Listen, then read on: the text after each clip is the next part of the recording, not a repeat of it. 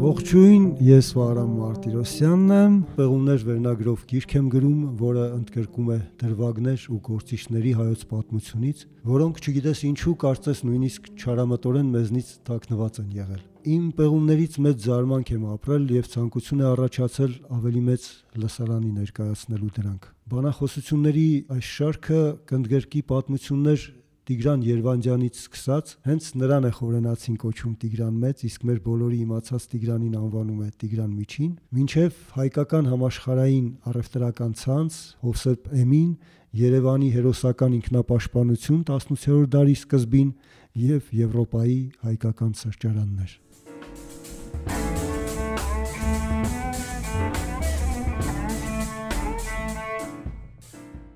1512 Հակոբ Մեղապարտի հետ դեպի Վենետիկ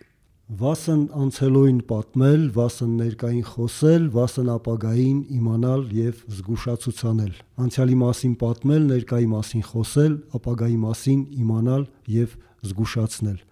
Թովմա Մեծոփեցի 14-15-րդ դարեր այս մեջբերումը բնաբան է ամբողջ շարքի համար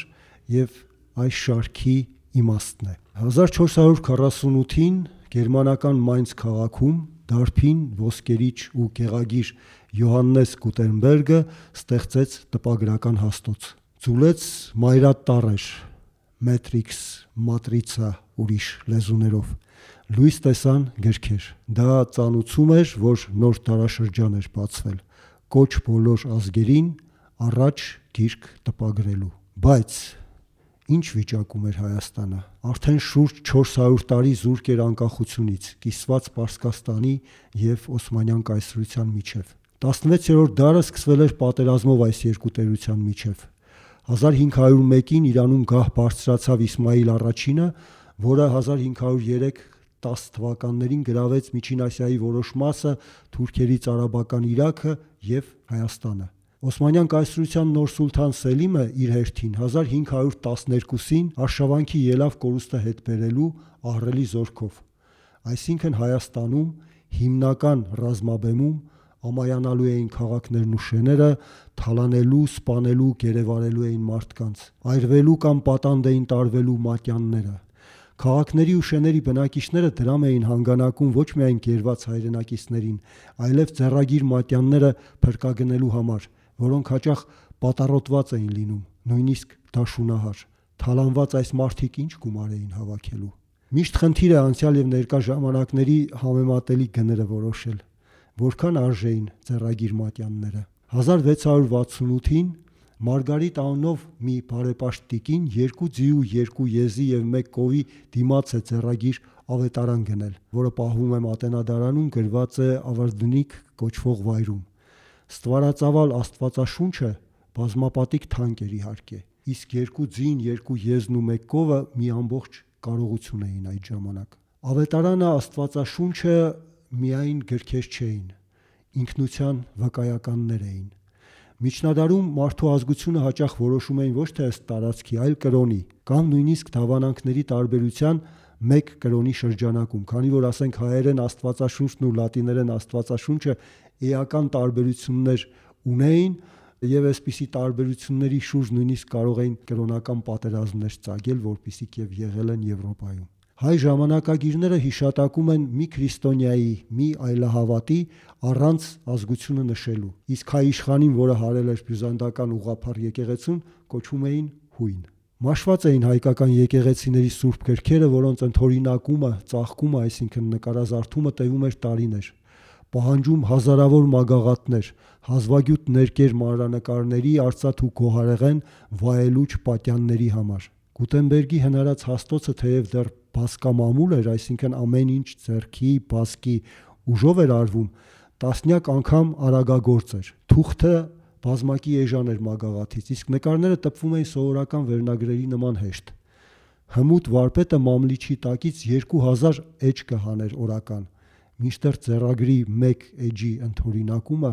տևում էր 1 օր եւ ավելի։ Ուրեմն գրքերը կենսական անհրաժեշտություն էին քրիստոնյա հայերիս համար։ Պարսիկ եւ թուրք մուսուլման հոգեվորականությունը դեմ էր, որ սրբազան Ղուրանը մեքենայով տպվի։ Այն պետք է ձեռքով գեղագրվեր։ Այդ է պատճառը, որ առաջին թուրք տպագրիչը սկսել է իր գործունեությունը միայն 1729-ին, որոշ ժամանակից ընդհատվել է։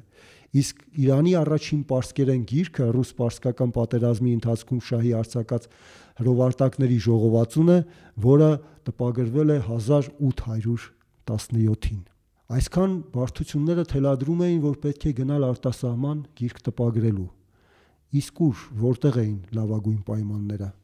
Պատասխանը կարծես པարզ է՝ Մայնց, որտեղ Գուտենբերգը 1455-ին Աստվածաշունչ էր տպագրել։ Իդեպ նախքան դա մի յուրօրինակ հրատարակություն՝ Թյուրքեն կալենդերը, թուրքական օրացույցը, որը ահազանգ էր Եվրոպա թուրքական ներխուժման մոտալուտ վտանգի մասին Կոստանդնուպոլսի անկումից հետո 1453 թվականին, ինչը եւ հետագայում տեղի ունեցավ։ Բայց Մայնցի երկու տպարանն էլ ոչնչացվել էր դեռ 1462 թվականին, երբ Ադոլֆ II Նասաուցին գրավեց քաղաքը տիրելու arczepiskopos-ությանը, որը խոշորագույնն էր սրբազան հռոմեական կայսրությունում։ Գուտենբերգի զավակները, ինչպես կոչվում էին նրա աշակերտներին, սփռվեցին Եվրոպայով մեկ եւ առաջին գրքերը տպեցին մի շարք լեզուներով։ Այդ դեպքում ուր գնալ։ Հռոմ, Փարիզ, Լոնդոն, ոչ, Վենետիկ, որտեղ խարիսխ կար, հայոց տունը 1253 թվականից։ Նաև Մատուր մի փողոցում, որ հետագայում կվերանվանվի Կալեդեի Արմենի, հայկական փողոց։ Տունն ու Մատուրը ձեռք էին բերվել վենետիկցի Մարկո Ձիանիի բարերարությամբ, կտակած գումարով ի նշան հայերի հանդեպ ջերմ բարեկամության որի հիմքը առևտրական աշխույժ կապերն էին Կիլիկիայի հետ, վենետիկցի վաճառականների փողոցը Այաս Կիլիկիական նավահանգստում եւ բազմաթիվ արտոնություններ։ Բայց 1510-ին Սիցիլիայից սկսվելով Վենետիկում, մյուս իտալական պետություններում, ապա եւ ամբողջ Եվրոպայում տարածվել էր կոկոլուչիո, կնգուխ, պոպոզիկ կոչվող համաճարակը։ Առաջին անգամ գրանցված այս հիվանդության ախտանիշներից էր զգայունությունը լույսի հանդեպ, որից պաշտպանում էր աչքերին քաշած կնգուղը։ Այս հիվանդությանը, որ այժմ կոչվում է կապույտազ, ընդամենը 1990-ին նույնիսկ զոհ է դարձել 138000 մարդ։ Թեև 1940-ին արդեն հայտնաբերվել էր պատվաստանյութը։ Ուրեմն ինչքան ավելի մեծ է եղել մահացությունը վարակի վտանգը 16-րդ դարում Ընդ որում այն ժամանակ եւս պետությունները սահմաններին, դεξություններն ու կոմսությունները քաղաքներում արգելափակում էին տեղաշարժը։ Մեծ ամրոցներում հատկացված տարածքներում կիրառելով 40-օրյա մեկուսացում իտալերեն quarantena quarantagiorni կարանտին 40 օրով։ Այսպիսի կարանտինում, որը նա կոչվում է Նազարեթ, հայտնվել է միջնադարյան հայ ճանապարհորդ Սիմեոն Լեհացին Ղաֆիլ ձևով հանկարծակի։ Տեր Նազատե ես մեզ աստի, այս Նազարեթ Ղարիբ երկրի։ Ղաֆիլ անկակ մեկ այստեղի, փորձանք եկավ խիստ մեր գլխի։ Այս Նազարեց, որ է զնտան անմեղ մարդկանց արգել արան։ 1512 թվականին Եվրոպայում նույնպես պատերազմ էր, որում Վենետիկի հանրապետությունը արդեն 3 տարի ներգրավված էր որպես Սրբազան լիգայի անդամ։ Հռոմի Պապը ստեղծել էր լիգան, որ դիմակայի Օսմանյան կայսրությանը, բայց այն նախապես ուղղել էր Վենետիկի ազդեցությունը զսպելուն Ֆրանսիայի օգնությամբ, ապա վերջինիս ախորժակները Վենետիկի մասնակցությամբ։ Ահա այսպիսի բարդ քաղաքական համապատկեր։ Նույն 1512-ի ապրիլի 11-ին այրունալի ճակատամարտ է տեղի ունենում Ռավեննայում Սրբազան լիգայի եւ Ֆրանսիայի միջև։ Շուրջ 12000 զոհ, նույնքան վիրավոր ամեն կողմից։ Տեղաշարժի այս խոչընդոտները հաղթահարելով Մենք այնուամենայնիվ Հակոբ Մեղապարտի հետ հասնում ենք այնտեղ, ուր նա ցկտում էր։ Զարմանալի Վենետիկ։ Այն պետություն էր 697 թվականից հարաճուն ազդեցությամբ միջերկրածովյան գոտում։ 7 անգամ միայն պատերազմել է Օսմանյան կայսրության դեմ, մի քանի անգամ հաղթանակելով որին այդ Օսմանյան կայսրությանը իդեպ նրա դեսպանները 1504-ի խաղաղ տարին առաջարկում էին Սուեզի ջրանցքը կառուցել, ինչը կլիներ ցածկ դեպի ապագա եւ իրագործվեց միայն 19-րդ դարում։ Վենետիկ այստեղ պետք էր գտնել տպարան։ 1512-ի Վենետիկը զարգացած էր։ Սենատը քաղաքային խորհուրդը դիցուկ օպտիկական ակնոցի ապակիների որակի չափանիշները սահմանել էր 1300 թվականին։ Վենետիկից էր նախնական ոչ շարժական տարերով փայտագիր տպագրությունն անցել Գերմանիա եւ Հոլանդիա։ Տպարաններ ուրեմն քաղաքում կային, պիտի լինեին, բայց քանիսն էին ձեր կարծիքով։ 3-ը, 4-ը, 5-ը զբաղված չէին արդյոք։ Վենետիկում կար 250 տպարան, որքան էլ անհավատալի թվա։ Բայց Քաղաքում, ուր ամեն ինչ կարգաբերված էր, դրանցից յուրաքանչյուրն ուներ արտոնագիր, տրված 10 տարով, որտեղ հստակ նշված էր, թե ինչ գրքեր կարող է տպել։ Խախտելու դեպքում դուգանքը 200 ոսկե դուկատ էր, որը միջնադարի ամենակայուն արժույթն էր։ Շատ էր թե քիչ, 15-20 դուկատը բավարար էր, որ ունևոր ընտանիքը բարեկեցիկ կյանքով ապրեր մի ամբողջ տարի իսկ հնարավոր չէ շրջանցել արտոնագիրը, լուծել հարցը կաշառքով, որը եղել է միշտ։ Ոչ,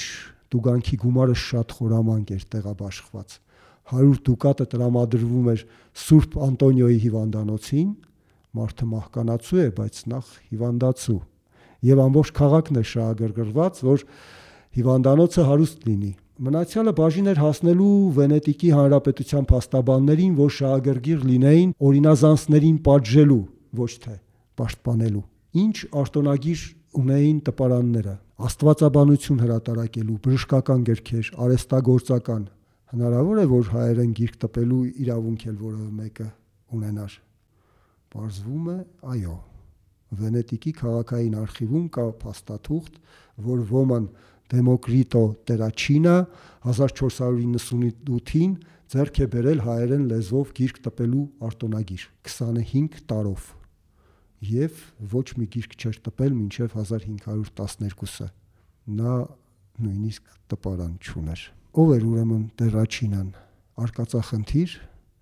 ոչ նա ճանաչված գրավաճառ էր եւ իր խնդրագրում բացատրել է թե ինչու ոչ թե 10, այլ 25 տարվա արտոնագրի կարիք ունի հազվագյուտ լեզուներով է գրքեր տպելու էկզոտիկ, այդ թվում հայերեն։ Գործից մի քիչ հասկացողը կկռահի, գոյություն չունեն, ասենք հայերեն մայրատառեր, հայրատառեր չկան, գրաշարներ, որ դրանք իրարից տարբեր են, սրբագրիչներ։ Մի խոսքով պահանջվելու են cum grandissima et quasi intolerable spexsa մեծամեծ եւ անտանելի ծախսեր։ Սա նշանակում էր հայտնվել դեմ հանդիման փակուղու բայց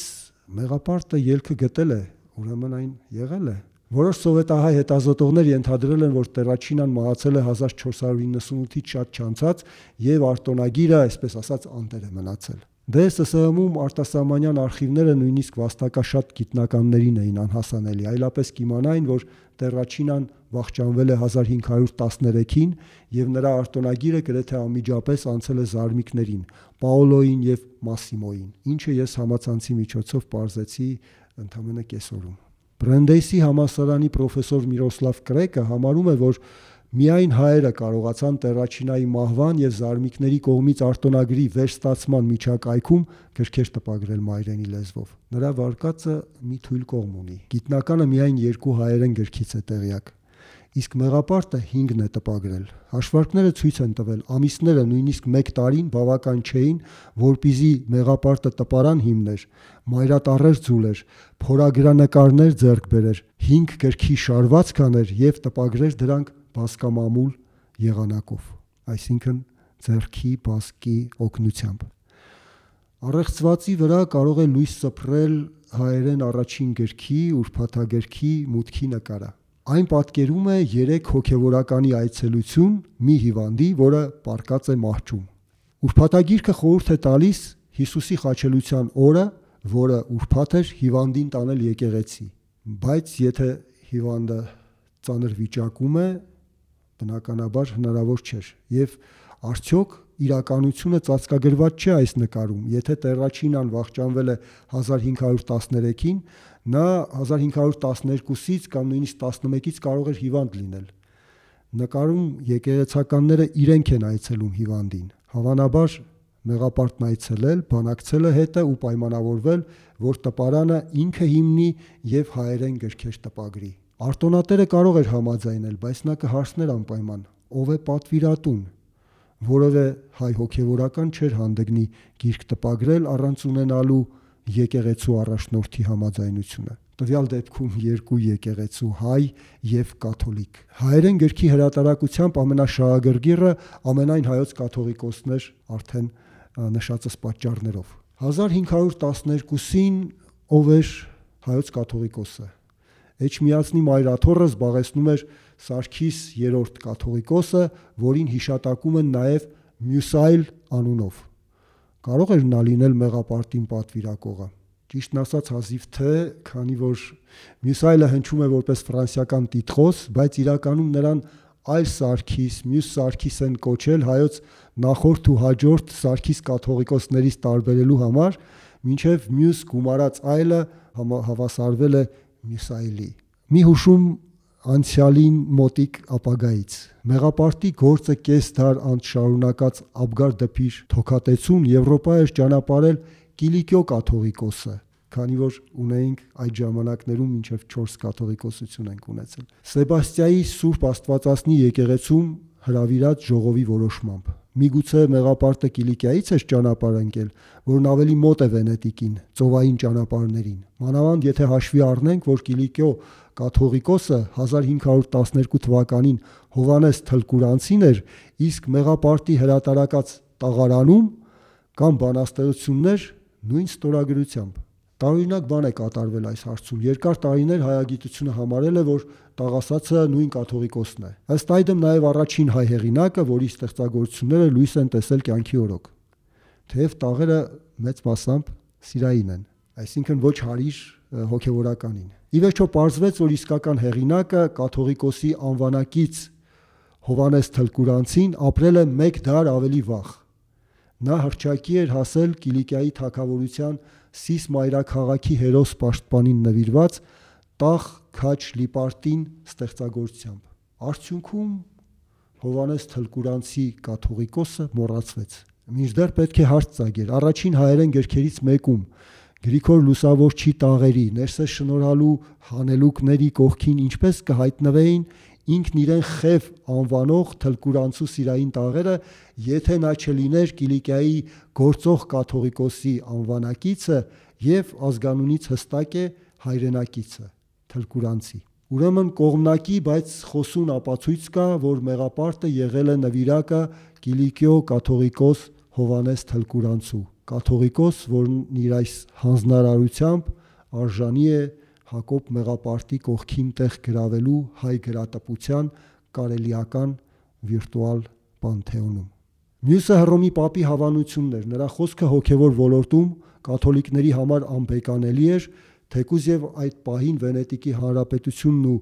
Վատիկանը հակասություններ ունեին։ Հուշում անցյալի մոտիկ ապագայից. Ոսկան Երևանցին հայերեն առաջին Աստվածաշունչը Ամստերդամում տպագրեց 1664-66 թվականներին, որը բողոքական քաղաք էր, բայց միևնույն է անհրաժեշտ եղան մեծ ջանքեր, որ պապական նվիրակ ներքասելի հետ համաձայնության հասներ։ Իսկ մեղապարտը Ուրփաթագրքի հիշատակածս մուտքի նկարի կենտրոնում մի հոգևորական է, որի գլխին վեղար կա, դեմքին մորուք, որոնք հատուկ են հայ առաքելական աբեղային։ Իսկ լատին հոգևորականների գագաթներն ածիլված են, իրենք անմորուս են ինչպես նկարի 3 այցելուից առնվազն մեկը, մյուսը մի քիչ լավ չի երևում, մի քիչ པարզ չէ։ Վեղարի ու մորուքի գույնը մուք է մնացյալ նկարի համեմատ։ Դա եզրակացնել է տվել հետազոտողներին, որ գույնը ուշ է ավելացվել փորանկարում։ Ըստ ամենայնի, երբ մեղապարտը Տերրաչինան գրքի ազդորինակն ուղարկել են Հուլիուս երկրորդ պապին, իդեպ Հուլիան Տոմարի հեղինակին, երեք հոգևորականն էլ նկարում եղել են անմորուս։ Իսկ երբ Հռոմից ստացվել է պապի թույլտվությունը, փորագրության մեջ սև ներկով ավելացրել են հայկական մորուք վեղարը, ընդգծելու համար մեղապարտի պատկանելությունը հայ առաքելական եկեղեցուն, եւ տպականակը թողարկվել է այդպես։ Նույն ենթադրյալ ճակերտավոր գրաքննությունն է պատճառը կարծում եմ, որ գրքի բովանդակությունը, այսպես ասենք, ողջամիտ է։ Ուրփաթագիրքը ըստ էության բժշկական բնույթի է, աղոթքները ներառյալ զուտ կրոնական բնույթի հրատարակությունը Կարծում եմ Պապի դավանաբանական դժգոհությունը կհարուցեր այնուամենայնիվ։ Իսկ հայերեն իմացող գրախոսներ Հռոմում գտնվում էին, եթե պետք էր։ Ուրեմն պատվիրատուին իմացանք, ճակերտներով գրաքննիչին նույնպես։ Իսկ